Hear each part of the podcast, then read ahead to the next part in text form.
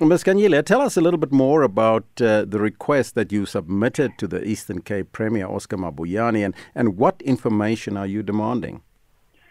Uh, this request uh, you know, follows, I think, the, the, the, the, breaking news that we also, we also saw last week, where a family of the U- United Arab President, um, Emirates President, together with the, with the family, arrived in South Africa using an airport which we all we all understand that it was abandoned.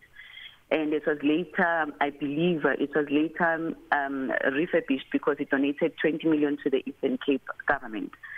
And uh, because of that, we are worried that uh, those people that entered through that airport, the Bhisho airport, were not uh, verified that they are legally in the country or their visas uh, they are actually in order for them to be in the country because we have not been finished with the details of whether the immigration officials, SARS, and all other stakeholders that are supposed to be in a port of entry were there because that uh, area is not used as a, as a port as a port of entry.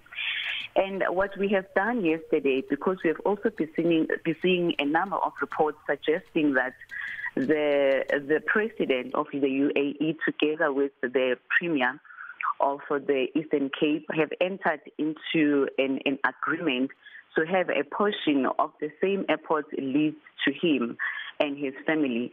Now uh, we want um, to be able to grant us access to the information so that we can be able to scrutinize the plane that they've entered into, if they've entered into this plane legally, and what are the details of this agreement. Now, this event is strangely reminiscent of uh, the Gupta's landing at Waterkloof almost 10 years ago. So, why do you think the UAE royals were given this privilege for this special entry when they could have used South Africa's regular immigration entry points? Exactly. We, this is what we don't understand. But because of the reports that we are all seeing, firstly, we do believe that it may be because of the 20 million that we that we understand was donated to the Eastern Cape.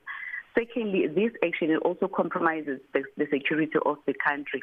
Another thing that we are also worried about, there are some legalities that we feel they were not um, complied with because according to Section 9A of the Immigration Act, it stipulates that when the minister is going to grant permission to such um, kind of lending, he needs to ensure that there is a notice that is advertised on the Department of Home Affairs website and uh, as well as the government gazette as well.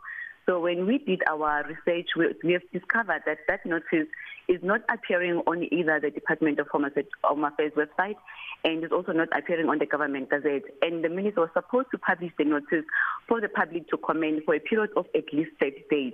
But all that information is not um, coming forth. And we have asked the minister to prove that uh, um, this uh, permission that he has granted was actually done legally. We are still waiting for him to respond. How does the DA plan to move forward in trying to get to the bottom of this issue? In the meantime, I think we await the details that we are going to get from the PAIA. After looking at those details, then we will actually plan on the on the next step that we need to take.